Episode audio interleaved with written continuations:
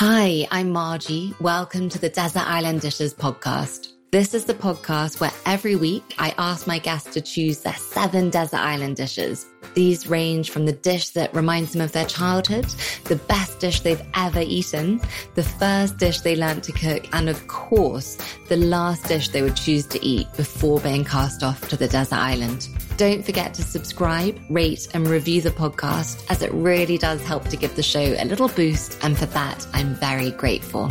Happy New Year! Hopefully, you're listening to this in real time. Otherwise, I am that person who is still wishing people Happy New Year in April because you haven't seen them since before Christmas. We all know them. Hope you are very well and wishing you the best 2018. I'm really excited about some of the things coming up, and I'm so happy to have you listening along. This is a delicious episode with the wonderful Daisy. Enjoy. So, my guest today is Daisy Buchanan. Daisy is quite simply a word wizard. She's a writer, an author, and a journalist. Her writing covers everything from arts, entertainment, and women's issues. She contributes to a whole host of publications, including Esquire, Grazia, The Guardian, Look Magazine, Marie Claire, and The Telegraph, to name literally just a few. Daisy was Grazia magazine's resident agony aunt, winning Dating Journalist of the Year award, Daisy has written three books, including the hugely successful How to Be a Grown Up, and she's one of the funniest women on Twitter, according to Huffington Post. She said recently of Christmas, I love my family and I love gravy, but I am really looking forward to a few days of not seeing my family or eating gravy. Welcome, Daisy. Thank you so much for having me. Cool. So it's the first week back after Christmas, a traditionally slow one, as most of us are still sort of 96% quality street. And I saw your tweet about something you call freelanced. Freelanced, yes. I love that. It's really weird. I don't know if you feel this at all, where on one level you think, oh, well, this is quite nice because I remember when I worked in an office and, you know, going back is always horrid. Yeah. I don't have to do that. I can do what I like. And then, hmm, I can do what I like. No one's telling me what to do. I've got nothing to come home from. I have no purpose. Who am I? How will I pay my tax bill? Yeah, that so completely rang true with me, sort of feeling so lucky to not have anything super pressing, but then all life's biggest worries falling on top of your shoulders and having a freak out. But that's kind of how I feel most of your tweets make everyone feel. Like you're very good at sort of saying what other people are feeling. Oh, thank you so much. You're very welcome. I like to reassure. And I've always thought maybe that's the, the big sister in me. And to be honest, sometimes I think that when I was actually, I say an active big sister, I still am, I still am. But you know, when, when my little sisters were more in need of the little sistering, I don't think I was often very good at it. I could be quite bossy. And then I don't believe that. Oh no, I, could, I mean, the, the only thing was they were bossy back. So it's fine. It was very much an equal opportunities area for bossiness, but the unsolicited advice I give out, and I do try not to do too much of that, but it's much more in that that vein of, of reassurance. It's like this feeling horrible and terrible and alone and unsure of your place in the world. That is entirely universal and and it will pass and no one knows what they're doing. And anyone who is absolutely convinced they do know what they're doing is probably an idiot. So we're going to talk about the first desert island dish of the day, and that's the dish that most reminds you of your childhood. I am going to say macaroni cheese or some variation of my mum made it all the time. She called it pasta bake. So we'd all, you know, sit down. There were, you know, six of us and it was a sort of cheap, easy, straightforward thing to make that, you know, most children, whatever their ages are going to sort of have the palate yeah. for and not make a, a fuss about. But I still remember it now because it's just so so salty and creamy and savory and delicious. And has she taught you how to make it? Yes she has. And it's interesting with mum because she is a really creative cook. I was going to say entirely self-taught. She's done she i think she went to relief school just you know for fun yeah. a couple of years ago. But she's really relaxed in the kitchen and she just she seems to understand the art and the science of it and the, and it's almost like, I don't know, learning to read or learning maths and as sort of, you know, as soon as you know like the first, you know, set of times tables, you're like, well, that's ultimately just, you just build on that really. That's so true. I think that's a really lovely way of looking at cooking. Does she still make it now? She does. It's been a little while. I guess the other sort of, you know, part two of that question is maybe um, she does make a brilliant, brilliant lasagna, slightly more grown up version. And, you know, the alchemy of all of that. And again, I think that's something that seemed so complicated. I thought, but it's just layers. Yeah. Well, So, what is the difference between a roux and a bechamel sauce?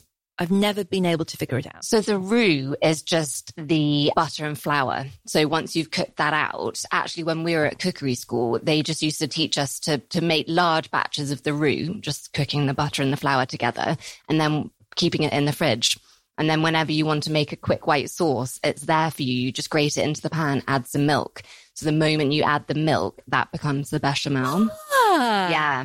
Now I know that's very, very useful. Yeah. It's that, the sort of, you know, that a, a white sauce is the um, beginning of everything. Oh, really it is. and the things that mum did to make it delicious. Yeah, I wanted to ask you about mac and cheese in particular because you do a chili chorizo mac and cheese. I do. And it's again that once you've got that as your base, Yeah. you can, you know, make it, you can do anything. So what is your secret? I always fry shallots in butter, sometimes with um, a little bit of. I'm addicted to the um, the lazy garlic that Oh, comes in jars. Yeah. I know it's terrible, but it's just one less thing to think about. And I'm Yeah. very, very lazy. No, I'm all Um, for shortcuts. And I make a very, very buttery, floury. And then sometimes I um well, well, sort of a roux. I like to put cream in instead of milk. Um, Yum. Yes. with the chili chorizo, yeah, I, I always wondered, like, do I say chorizo? Yeah. No. oh yeah, I know. Uh, somewhere between. I say it in a Um, very English voice. I, but that, that's, it's one of those words, isn't it? Where you, do you sound very English or do you sound very pretentious? well, I know it's hard to know which it's way awful, to isn't it? go. Because we should say things properly. But if I hear someone saying chorizo, it really jars. Like, who are you? Yeah. Do you think? I get that. So when, you went to um, Spain. Well done. Yeah, with a croissant. When some people say it really aggressively, like croissant. Like- I want breakfast and a fight. Croissant.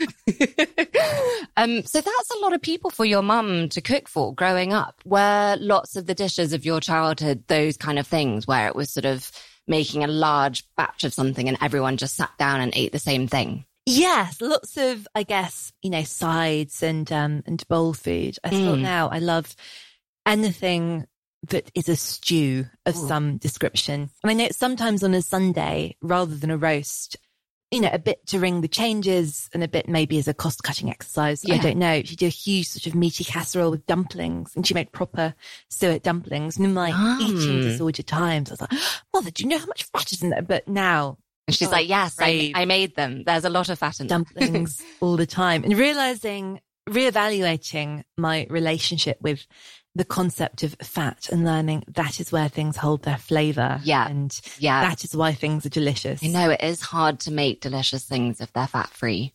Butter, I think, is just the key to Everything. happiness. And that, I think that period of learning how to eat again. And it was, you know, my black and white world went technicolor and, oh God, butter. It's, um, I know I could talk about butter all day. Okay, let's talk about the second desert island dish of the day. And that's the first dish that you learned to cook.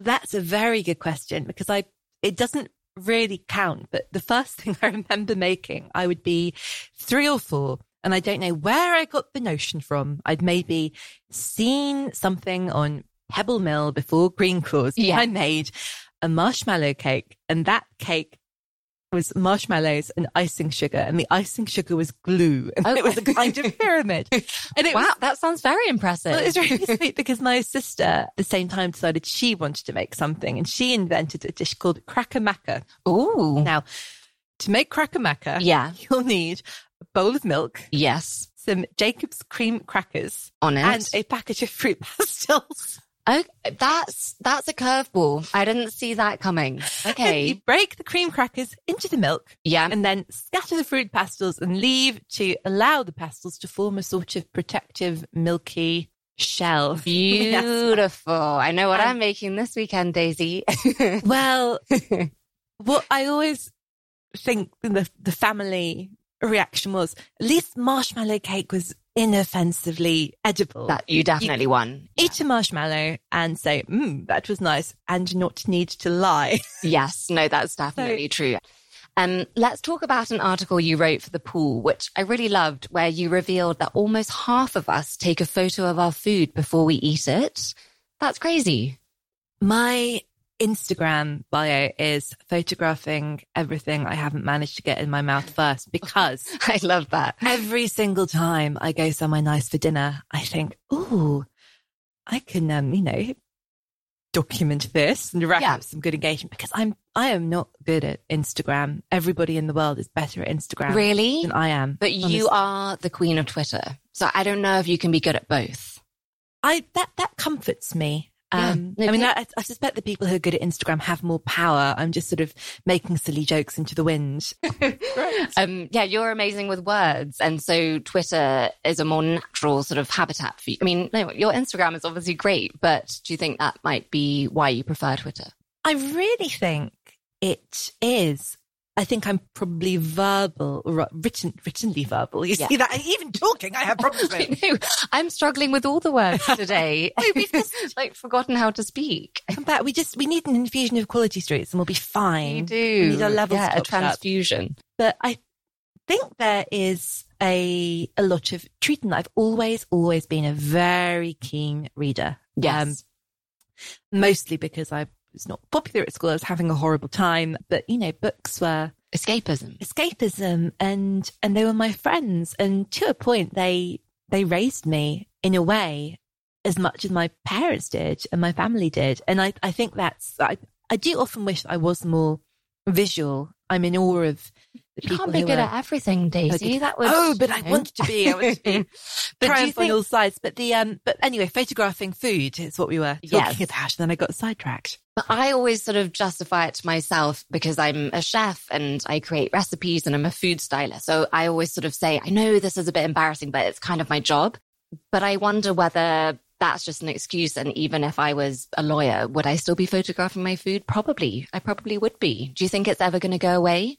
It you know brings people a lot of pleasure. I'm a huge fan of the the writer and broadcaster Miranda Sawyer, and I think it might be in her book Out of Time, which is great. But I've heard her say in talks as well. She's got a theory about youth culture Oh, and that everything changed when Saturday morning telly stopped being the chart show and Live and Kicking. live and kicking, and you know all of this, Yeah, you know, that's so bands. And now it's um it's Sunday brunch and Saturday kitchen, you know, which are, are great, but that the young people, um, I'm 32, but that it's the sort of the photographing of food. It's become a you know what youth culture is now, and I think that there is definitely you know, people like to be seen in certain restaurants. People fetishize food. And I think it goes both way or two ways that people loving food and being excited and passionate about food is a glorious, glorious thing.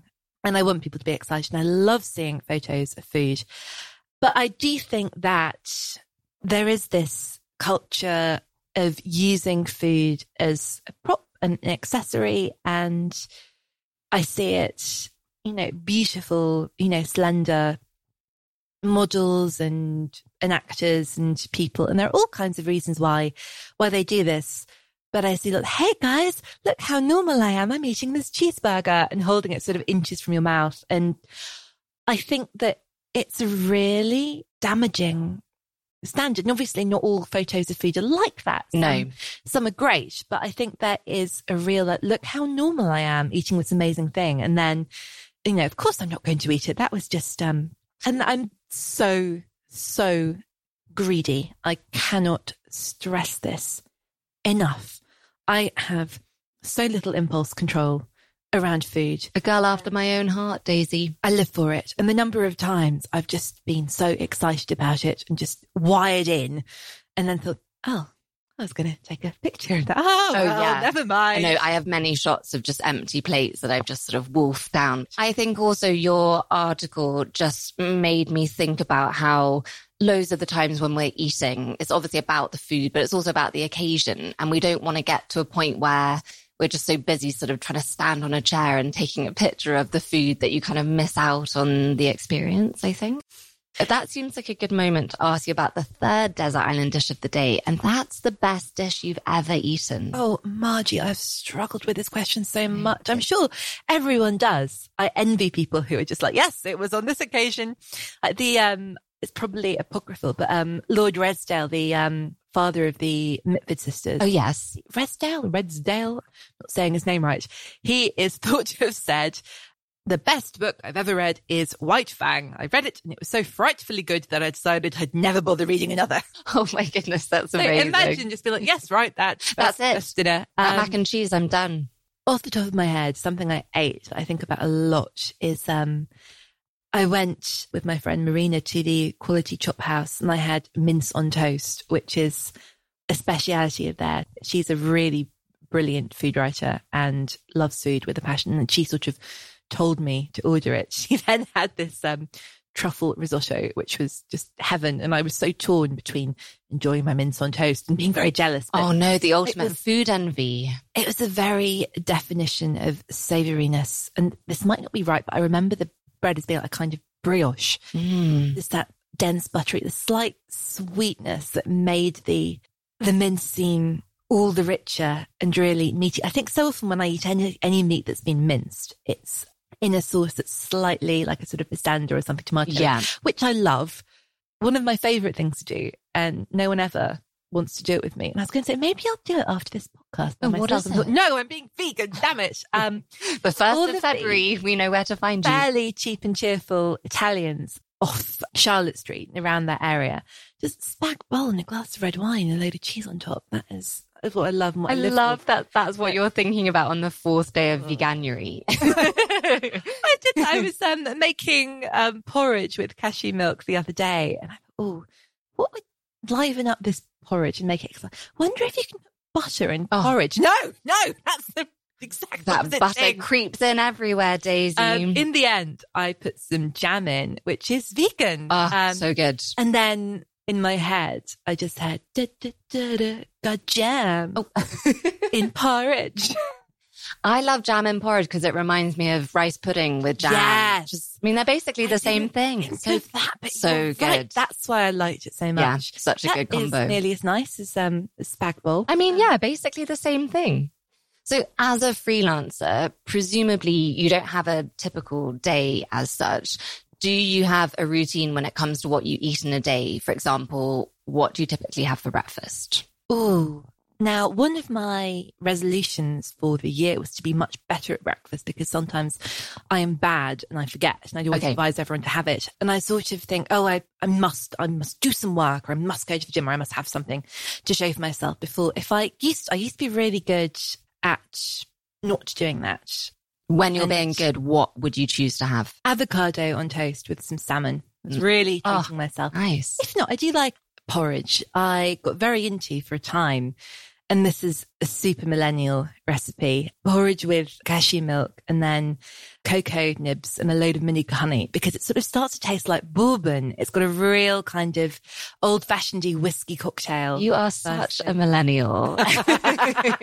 have you ever had avocado on your porridge? That's- Not yet, okay, that's that- what I'm doing tomorrow. Yeah, it sounds kind of gross, but actually avocado, like we're talking about the butter, because it has that same sort Oh, of yeah. consistency, you kind of forget that it's avocado in that context. It just tastes, mm. I was in Los Angeles. It was just for my honeymoon. So it was, God, maybe two years ago. That's depressing. But we stayed in this hotel. I think it's called The Line and it's right in the middle of Koreatown and it had like four different restaurants and they all did different kinds of Korean food. And that would have actually been so many of the things I ate there would have also been on my best meal list. It was so delicious. But there was this, it's called congee. It was a rice porridge and it was savory with Yeah. an egg on top maybe some miso or something. And I was very like, oh, savory porridge. I'm not sure, but it gets kind of like grits, which is something yeah, don't so good. we fit so much here. No, but do, why it's not? It should be a thing. and it's texturally, Mm. it's so weird. And the whole time I'm thinking, I think I like this, but do I? Is my brain going to just flick that switch or I find it disgusting? But Yeah. it's so compelling. You have to keep no, you're going so right. back. Because also, um, I think reading when I first encountered um, Oliver Twist, well, the film Oliver, Yes. let's be real, the Yeah. musical, and learning about what gruel was for absolutely ages. I grew up thinking that the orphans were being fed a kind of cement or gruel was like Oh. gravel, you know, like you get in a driveway or something. I mean, that would be really mean. And then uh, no, it's um, it's a savoury porridge. You make it with onions. Like, that actually sounds delicious. yeah, I, I didn't know that. I just thought it was porridge made with water. Is it? It's made with onions. I think so. Hmm. Or maybe the official recipe is, but the, the Dickensian awful. Yeah, I always just felt like when my dad used to make me porridge with water and a bit of salt, that felt like gruel. right, moving on to possibly the most important question of the day, Daisy. So, fourth desert island dish. What is your favorite sandwich? Yay! Favorite sandwich.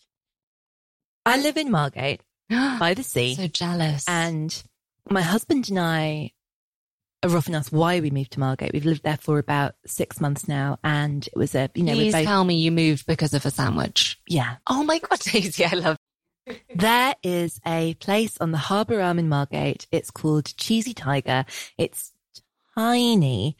It's a little bit of a hole in the wall. It's probably, no, there are like three tables in there. They're sort of long, you know, not quite refectory tables, more like picnic tables. And in the summer, lots of people sit outside, but you can maybe get 15 to 20 people in there.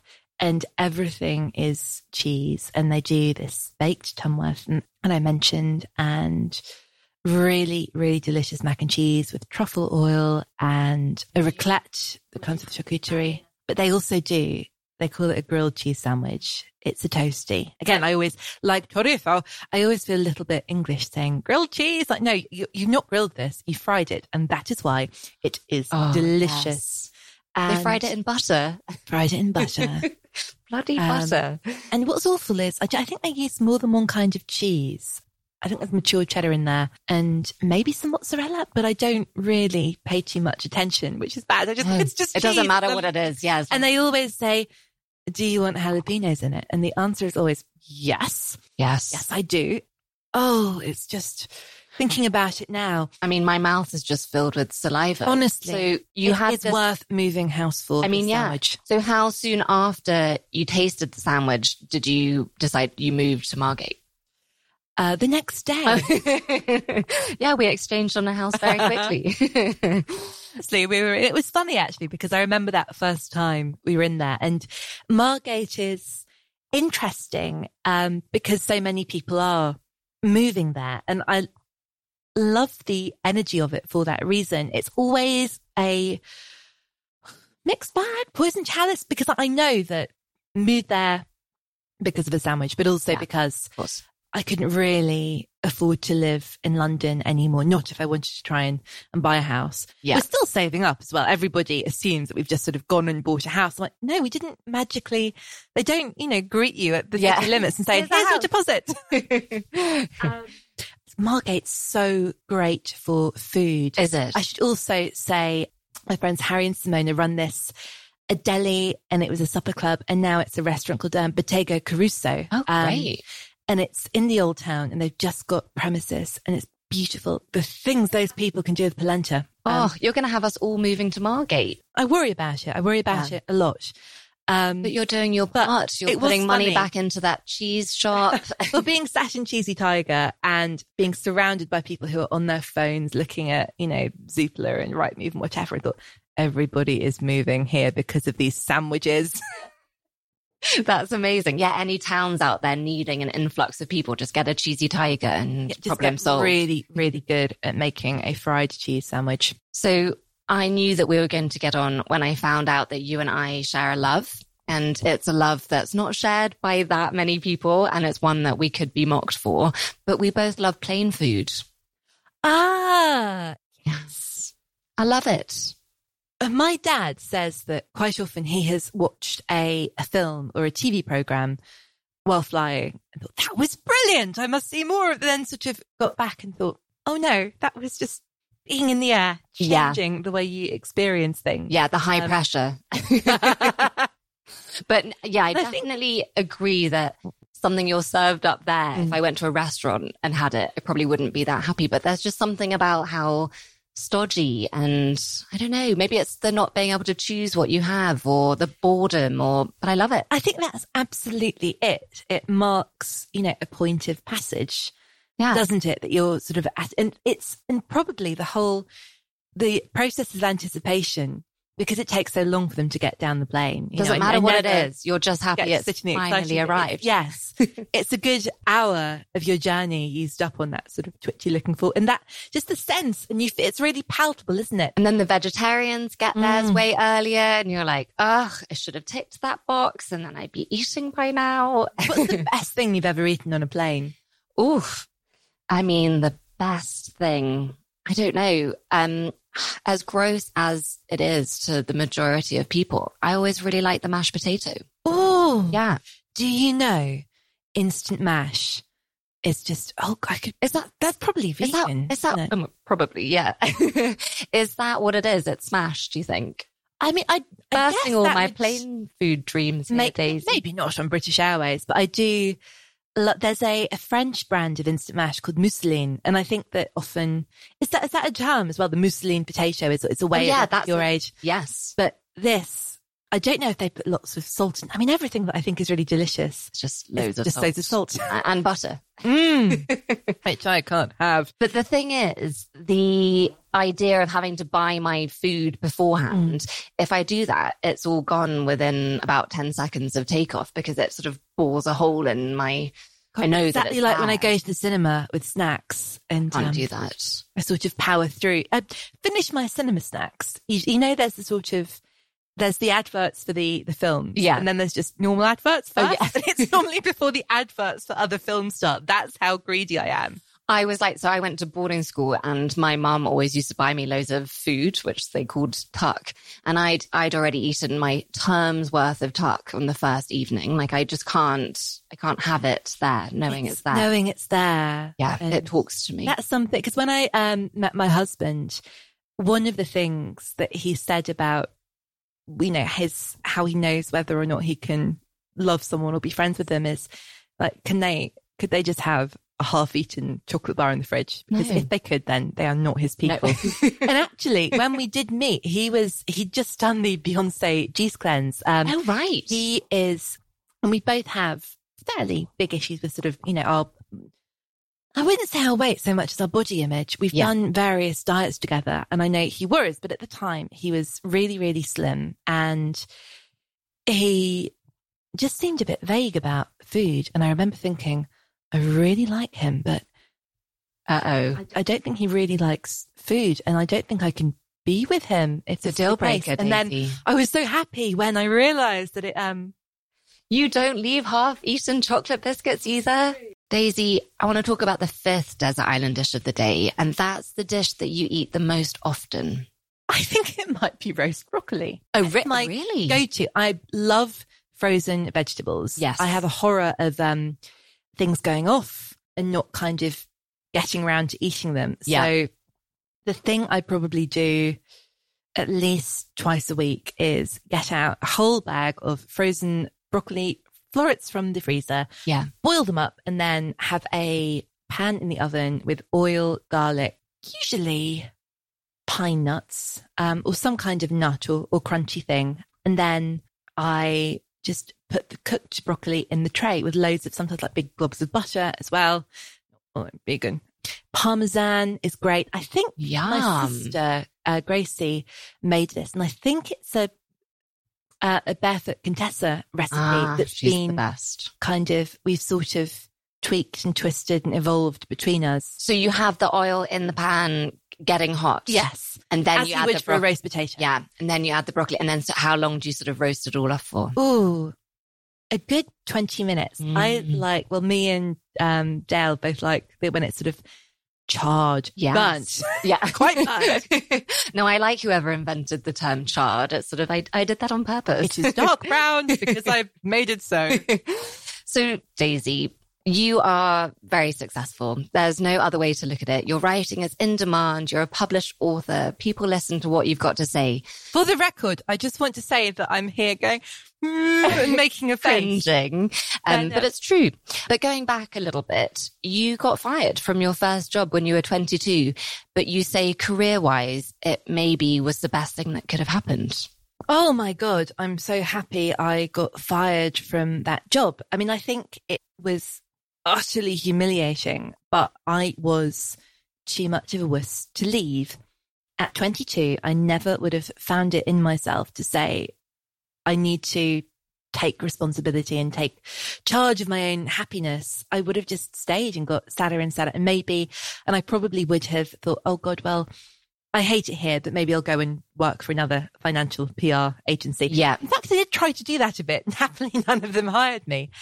Sometimes you just need a little push. And I think as well, it's really, really important for us all to know that, you know, there are troughs in life and failure happens to us. And I think the earlier we can come to terms with that, that sounds really bleak, doesn't it? But, you know, everything is survivable and Yeah. something I forget all the time and need to remind myself my own anxieties.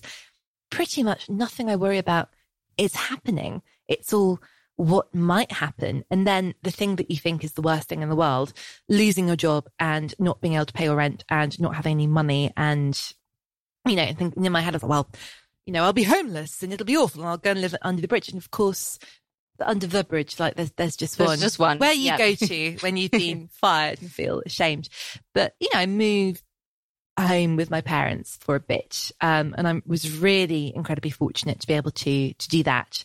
And nothing terrible happened. Yeah. And then I got a job I adored. And I think that's the most brilliant, brilliant thing about age. So that was, it's almost exactly the 10 year anniversary since I got kind of crazy. Yeah. But I really like stories like that because I think you're so right. Everyone has ups and downs. And I think it's really reassuring to know that you can come back from something like that and actually, without that having happened, would you be doing all the amazing things you're doing? Like you might not have found your way. So I think that's very reassuring. So true. I really Yeah. hate the expression everything happens for a reason because, you know, some things don't, awful things happen to people. yeah. Like, And, what's know, the got reason for this? people- yeah, it's, it's cruel. And Mm. also I do think it makes us lazy. There's the old joke, isn't there? About the, the religious man who's, I think he's in a flood and he's on a roof and people, you know, a helicopter comes and a man on a ladder comes and they try to help him. He's like, no, thank you. God will save me. And then he goes to heaven. It's like, God, why didn't you save me? And it's like, well, I sent a man in a helicopter and a man on a ladder. What more did you want? That's amazing. Daisy, I want to know the sixth desert island dish of the day. What is your go-to dinner party dish? I love having dinner parties. Come, come to dinner. come to Margate. I Yes, really love that. please. Oh my God. Yes. is my, um, favorite. And actually, I keep going on about my husband and quite it's just, says like the, the Maris. He's invisible, but he is he's present. There is a book by J.B. Priestley called, I think it's called Delights and it's tiny, tiny essays about just nice things. Like the first bit in the book is saying, isn't it lovely when you go to the pub and you have a gin and tonic and some crisps? I like salt and vinegar crisps. And that's Oh, it. I love this And book. there's a chapter called Cozy Planning, and it's about that plotting you do about future events where it's just nice. And you're not really dealing with any sort of logistical nightmares. It's just, oh, we could do that. And wouldn't that be lovely? And my favorite kind of cozy planning to do is to watch Come Dine with Me and plan dinner parties based on seeing what people make and think, oh, but that might be, imagine doing that, but maybe putting in some pumpkin seeds and having it. And if you sort of pureed the, the butternut squash or, and there was one woman and she was from Russia and she made a Russian salad, which was, I think it was frozen peas and some other component and about four jars of mayonnaise in the oven. I love mayonnaise. In the oven? I love peas, but Oh my God. So it's a Holy shit, hot no. mayonnaise salad. hot mayonnaise salad. It was, it was not good. Did they like it? No one liked it. I mean, some potatoes in there as well.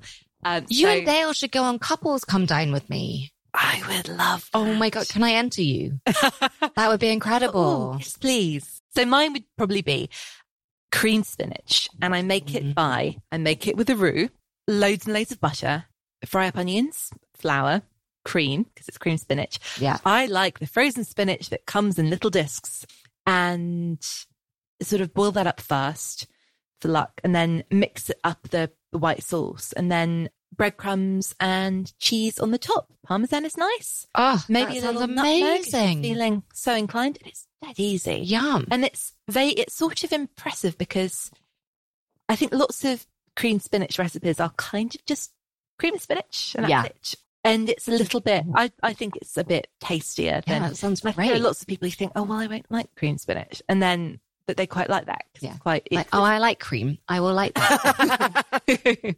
and what would you have that on the side of? the thing we always end up making. I do a few things, but um, Tom Kerridge's slow roast lamb shoulder over a load of potato and onion.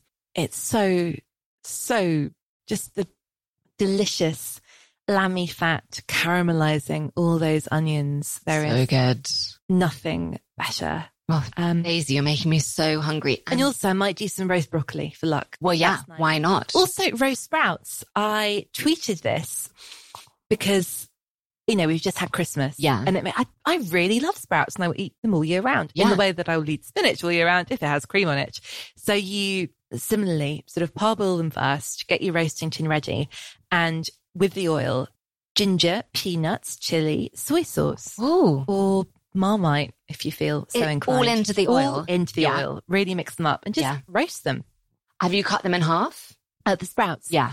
Um, no, I think the ones that are pre, you know, what's the word? Oh, they've had their Pre-stalked, yes. Yes. Okay. So they're all the whole. They're looking pretty. edible.